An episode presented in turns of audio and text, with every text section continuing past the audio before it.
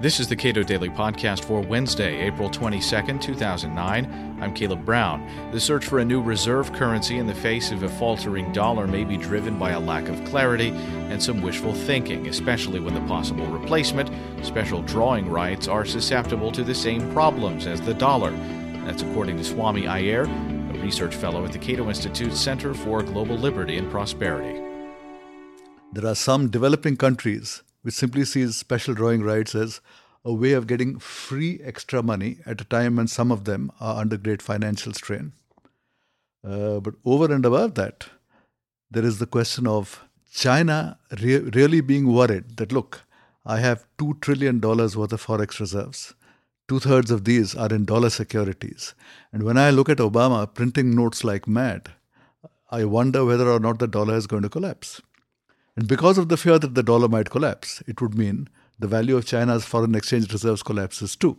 So there is this idea that what about creating some new international currency so that I can diversify the holding of my foreign exchange reserves? And this is a problem faced, obviously, not just by China, but by lots of other people. For this reason, there is this new interest in going back to this old idea of trying to create an international currency as a form of reserve diversification. SDRs are simply claims on the currencies of a group of countries. How does that actually solve the problem of the collapse of the dollar? I think there's a certain lack of clarity and maybe some wishful thinking. You could, in some sense, authorize the IMF to print a new currency altogether. Nobody has ever done that. The SDR, because nobody wants to give a blank check to the SDR to just print something, to the IMF to print something. So as of now, there has been only one issue of a mere 21 billion SDRs back in the 1970s. And this was a cautious thing. And this is basically underwritten by four countries. I mean, there's the US, there's the European Union, Japan, Britain. So they've underwritten this, and the value of the SDR is in proportion to these currencies: 44% dollar, 34% euro, 11% yen, and 11% sterling. So these four countries have underwritten this currency, really. So in effect, if I, suppose India gets some SDRs and wants to use them, India's SDR goes below its allocation. So this is taken up by whichever currency it wants. Suppose you want yen. So it goes to Japan. And Japan then produces the yen, which is handed over by the IMF to India. And for this, India pays a small rate of interest to Japan. But as you can see, this is rearranging the furniture. It is the existing currencies being rearranged. It is not really a new currency. So there are some people who will say, therefore, look, this whole thing is some kind of card trick. There is a pretense that there is a diversification, and there isn't really a diversification. And I think that will remain the case unless you have the political will of somebody actually authorizing the IMF, saying, you can go ahead and print your currencies. Frankly, politically, I think that is impossible. It seems as if moving in a direction of SDRs or having the International Monetary Fund actually develop a new and different currency, that it is creating a currency that is going to be more politically, a larger political football than any of the individual currencies that currently exist. The problem is as follows. The United States of America finds that the dollar is readily acceptable everywhere. Why do people accept the dollar?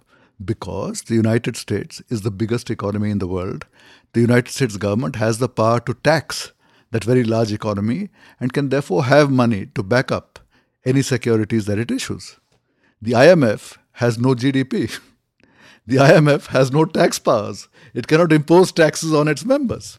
So that's the problem. Therefore, anybody issuing currency, the question is, what backs your currency? The IMF has nothing.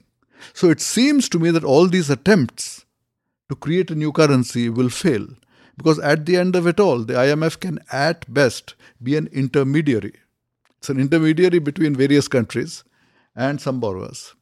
And I don't see the need for that IMF role at all. It's not clear to me what that IMF role will be. Because of that, and in the current mood, because there is this global meltdown, the issue of inflation, fears about inflation, are now on the back burner.